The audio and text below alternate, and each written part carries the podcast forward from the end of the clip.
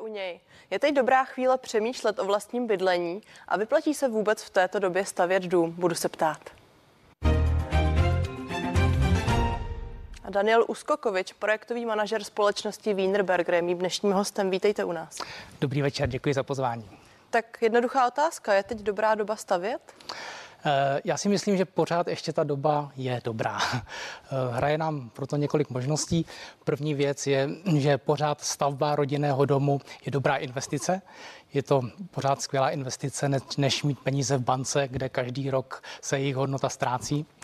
Druhá věc je, že i hypotéky jsou velmi příznivé z hlediska stavění. Pravda je, že ty úrokové sazby, ty nejnižší úrokové sazby už jsou za námi, ale eh, pořád je to ještě výhodné pro toho investora si tu hypotéku vzíti. No vy říkáte pořád ještě je to výhodné, to znamená ano. bude hůř ve všech ohledech?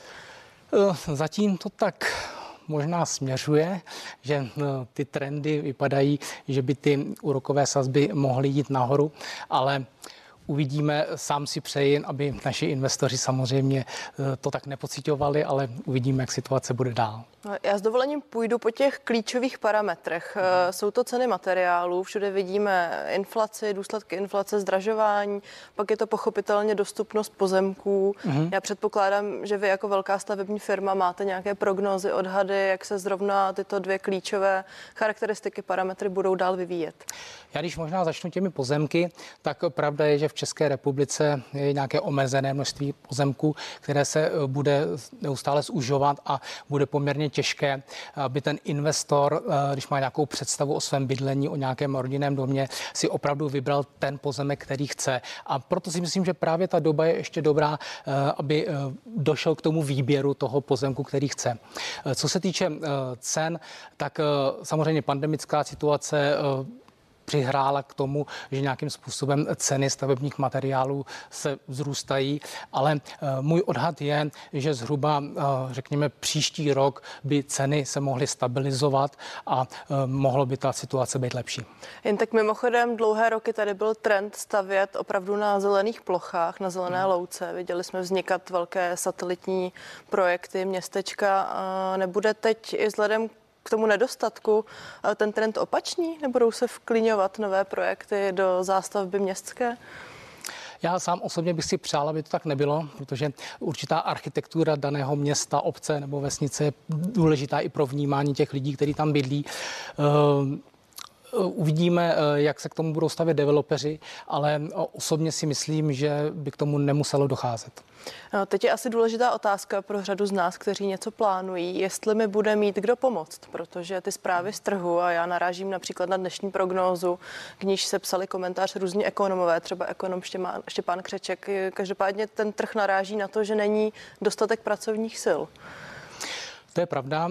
Ten trend eh, je víceméně už téměř přes rok, možná ještě déle. Zašlo to pandemickou situací, kdy spousta stavebních firm, eh, kteří měli pracovníky zejména v eh, zahraničí, tak tyto pracovníci vlastně odešli do svých zemí a nějakým způsobem najednou byl nedostatek těchto dílčích lidí a i kapacity stavebních firm byly omezené. A teď investoři měli dvě rozhodnutí. Buď počkat na tu danou kapacitu té stavební firmy a začít s nimi stavět dům, byť eh, z jejich hlediska se ta stavba posunula, anebo začít stavět své pomocí. A to, to je pak otázka, jestli vůbec ta své pomocná, eh, to své pomocné stavění eh, na to ty lidi budou mít prostředky, ale víceméně i čas, protože to je určitá fáze té stavby, která není úplně pro každého. No a tady pro zajímavost, jak dlouho dopředu musím bukovat stavební firmu? No, když vezmu nějaké střední stavební firmy, to znamená kolem, řekněme, 20-25 zaměstnanců, tak trend takový, že minimálně půl roku eh, zákazník, investor musí čekat na eh, dané kapacity té stavební firmy. Řada diváků možná přemýšlí, zda vůbec má dostatečný rozpočet. Existuje hmm. nějaká možnost, například eh, na webu, na webových stránkách, jak se nejprve nakonfigurovat projekt, který by mě zajímal a vůbec se dostat do obrazu, jaké peníze se tady mám připravit? Já děkuji tady za tu otázku, protože když zhodnotím současný stav, kdy si investor chce stavět stavět eh, rodinný dům, tak nejdřív projde nějaká rodinná diskuze, kde se dohodnou, jak ten dům by měl vypadat. Pak ten investor zajde k projektantovi, tu představu sdělí tomu projektantovi a on vytvoří nějakou projektovou dokumentaci a s tou eh, ten investor nebo ta rodina jde za stavební firmou a ta ji ocení. A pravda je, že už při tom zadání u té projektové dokumentace eh, má ta rodina nějaký rozpočet. A obyčejně eh, docházelo takovému překvapení, když pak od těch stavebních firm docházelo k rozdílným částkám a ten investor najednou si říkal, ale tohle já jsem zrovna nechtěl, protože eh, moje rozpočtové možnosti byly jiné. To je možnost, nebo to je varianta, která v současné době není neobvyklá. My ve společnosti Wienerberger jsme tuhle tu věc uchopili trošku z jiného konce a při nějakém studování těch investorů jsme jim nabídli konfigurátor. Vy jste víceméně sdělila, um, Ono to zní možná technicky, ten konfigurátor, ale je to hodně podobné, jako když si budu konfigurovat nový vůz, když si vybírám barvu, motor, sedačky, tak eh, stejným způsobem eh, já vlastně eh, budu konfigurovat celý ten svůj dům. Začínám víceméně v jakési kategorii, kde si řeknu, kolik lidí v tom domě by chtělo žít, eh, jestli jednogenerační nebo dvougenerační, eh, jaký typ toho komfortu v té rodině chci mít a pak přecházím do těch technických věcí. Eh, samozřejmě spousta investorů, kteří... A omlouvám se, to je tedy celá část, kterou mohu zvládnout doma sama od počítače. Ano, doporučuji si při té rodinné diskuzi právě eh, si tohleto konfigurovat a eh, i když není ten člověk technicky zdatný, tak má tu možnost jít do takového, eh, řeknu, řešení, které ho nenutí vybírat technické věci. A teď mi prozraďte, když zjistím, že můj dům snů bude třeba za 10 milionů a řeknu si, tak na to bohužel nemám, kde pak ubírat a jak dokážete snižovat náklady, aniž by byla byta kvalita toho projektu? Eh, já bych řekl, že jsou tam víceméně dvě polohy. Eh, ta první poloha, že si nejdřív konfiguruju bez hranic a když eh, dojdu do nějaké částky, která už je maximální, anebo ji překročím, tak začnu mm, víceméně pracovat, řekněme, s velikostí místností nebo s technologiemi, s, vybavo, s vybavením té domácnosti. A pokud mi ta moje představa a číslo v konfigurátoru přesahuje něco o řády, tak zřejmě až ještě není ta správná doba pro mě, abych ten dům začal stavět. Daniel Uskokovič se společností Wienerberger je mým dnešním hostem.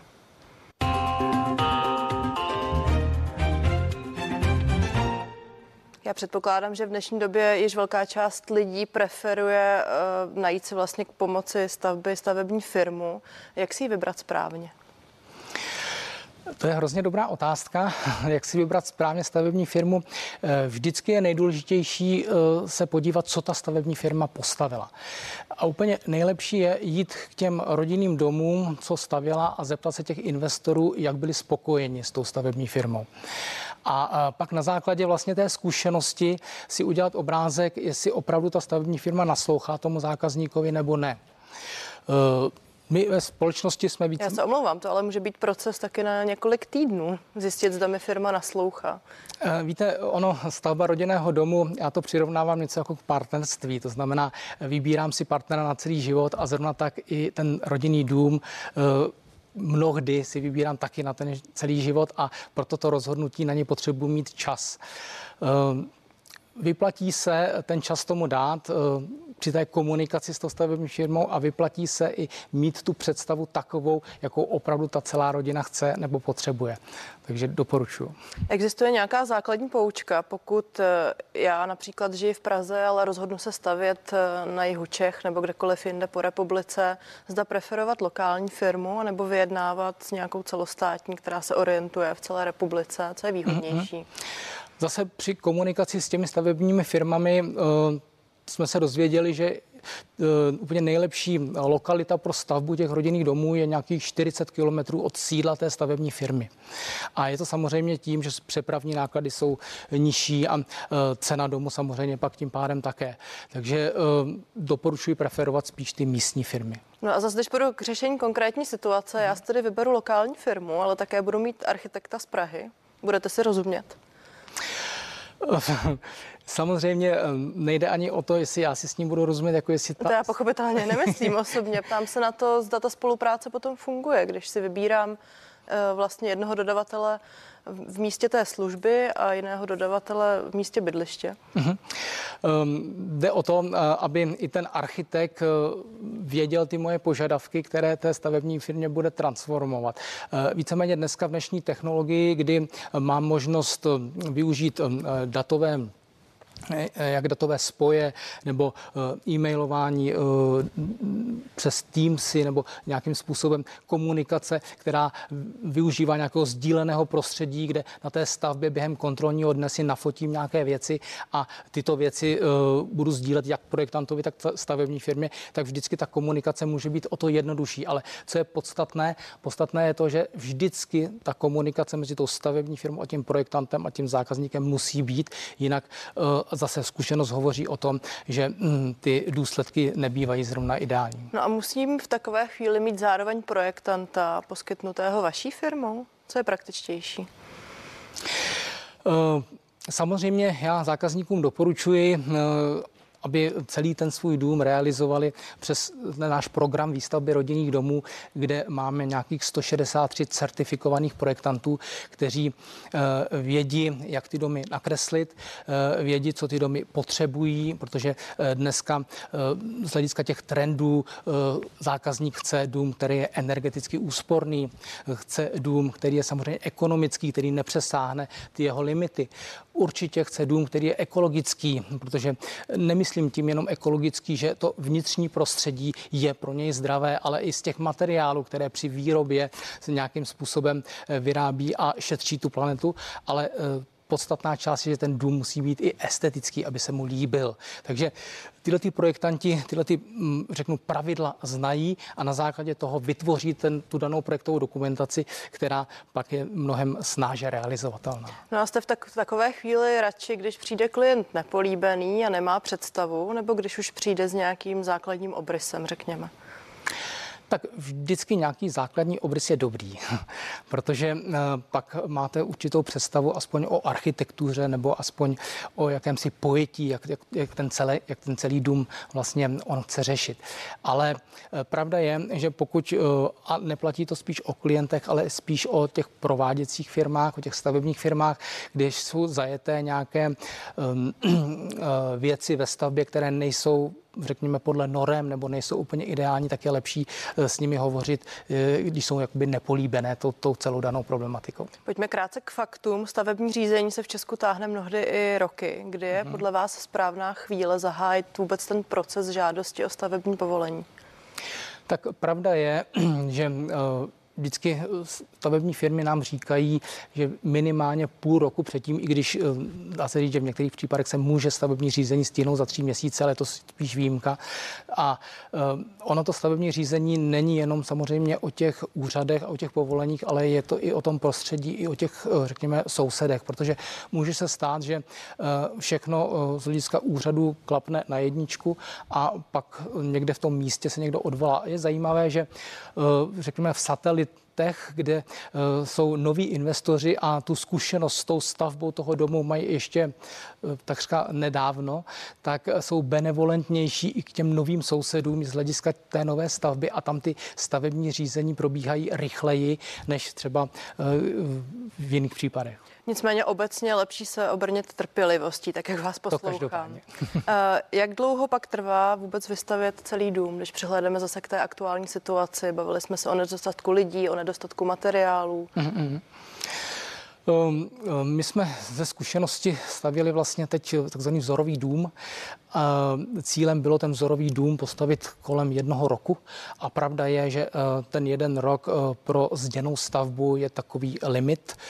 Eh, dá se to, i z technologického hlediska je to docela reálné, ale pravda je, že samozřejmě mm, nedostatek eh, některých eh, komponentů a samozřejmě pracovní síly nám tu stavbu prodlužuje. Dneska je obvykle minimálně rok a půl stavit ten rodinný dům. A předpokládám, že se na tom podepsal také COVID a celá pandemie. Určitě. Eh, mimochodem, možná, někteří z diváků vědí, že v roce 2023 začne platit nový stavební zákon, který tedy předpokládá, že zkrátí celou tu lhůtu, o níž jsme tady před chvílí mluvili. Eh, přinese podle vás nějakou pozitivní změnu, pokud, tedy, pokud tedy zákon nová vláda nezmění? Eh, naším přáním je, aby ta pozitivní změna byla právě v té rychlosti a um, dá se říct i v ušetření toho času toho daného investora, pokud bude jeden úřad, jedno místo, kde podám svoji žádost a z toho místa za nějakou, řekněme, relativně krátkou dobu dostanu ten výstup, že to stavební povolení mám, takže eh, sám tomu věřím, že by to mohlo být. Mimochodem, ten nový zákon počítá také s digitalizací celého procesu mm-hmm. a budeme mít také novou funkci ve vládě pro digitalizaci. Věříte, že právě v tom stavebním řízení dojde k velkému posunu v této oblasti? Já tomu věřím. Já tomu věřím a uh, zatím ty, ty kroky vypadají tak, že by to mohlo klapnout. Daniel Uskokovič zůstává hostem dnešního interview. Pojďme se bavit o trendech. Jak, jaký jsou Češi a co teď preferují? Jaké máme trendy? Eh, když to rozdělím, tak jeden, jedním z trendů je, řekněme, jakási architektura. Eh, pravda je, že je to tak 10, možná 15 let, eh, co se stavily běžně patrové domy a teď v současné době spíš ten klient si vybírá tu architekturu přízemních rodinných domů. Je zajímavý argument na ty přízemní rodinné domy, že většinou mm, ta rodina nechce chodit do patra, ale ve skutečnosti... Že jsme lenivější. Ehm, také bych to tak mohl říct, ale ve skutečnosti člověk je přirozeně tvor, který by se měl hýbat, tak já tvrdím, že patrové domy jsou vždycky lepší právě z toho důvodu, že už eh, nutí to rodinu se nějak pohybovat.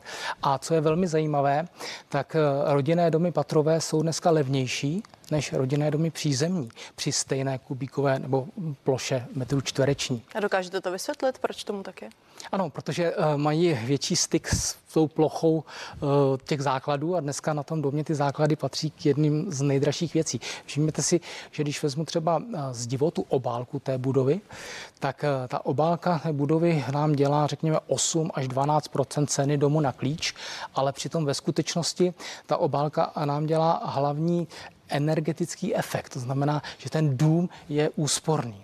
A uh, já proto i vlastně s tímhle tím způsobem doporučuji těch investorům, aby na uh, této části, která je relativně malá, uh, nešetřili, protože do budoucna pak ten dům, když na ní nebudou šetřit, bude úspornější. Vy jste se úplně rozřa- rozzářil, jak stavíte ten dům před očima a hezky jste mi nahrál, protože já jsem se chtěla zeptat na ekologii. Často slýchám ve svém okolí, že lidé si do domu umistují baterku, solární panely, přemýšlí o elektrodobíječkách pro své automobily.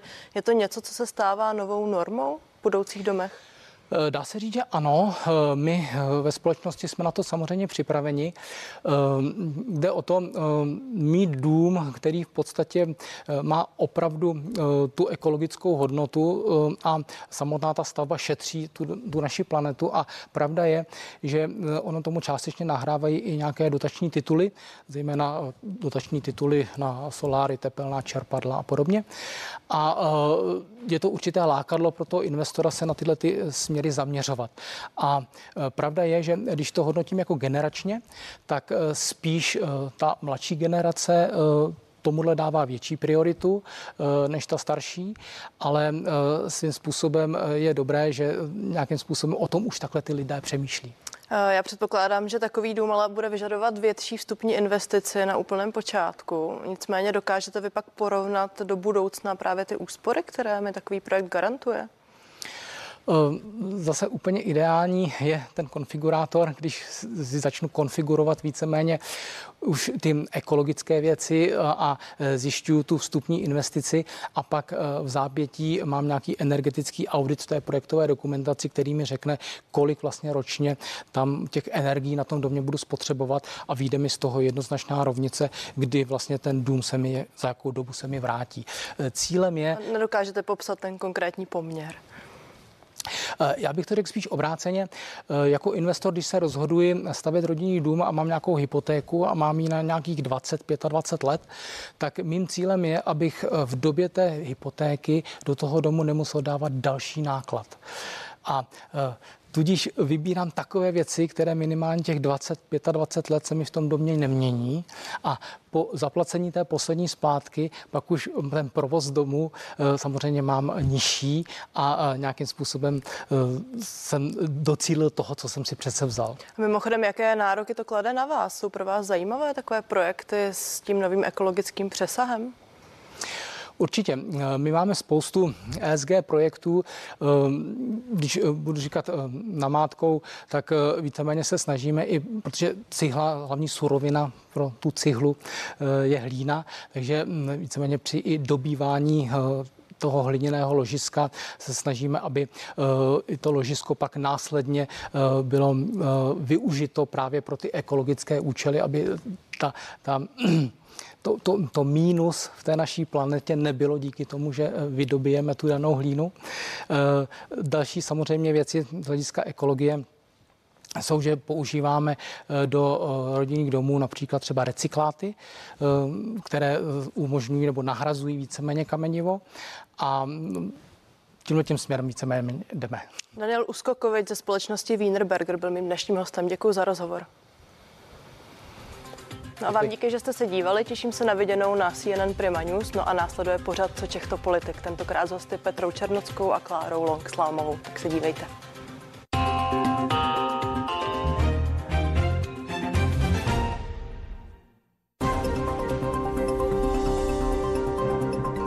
Vtipné glosy, tvrdé a přímé komentáře, ostré názorové spory, exkluzivní debaty.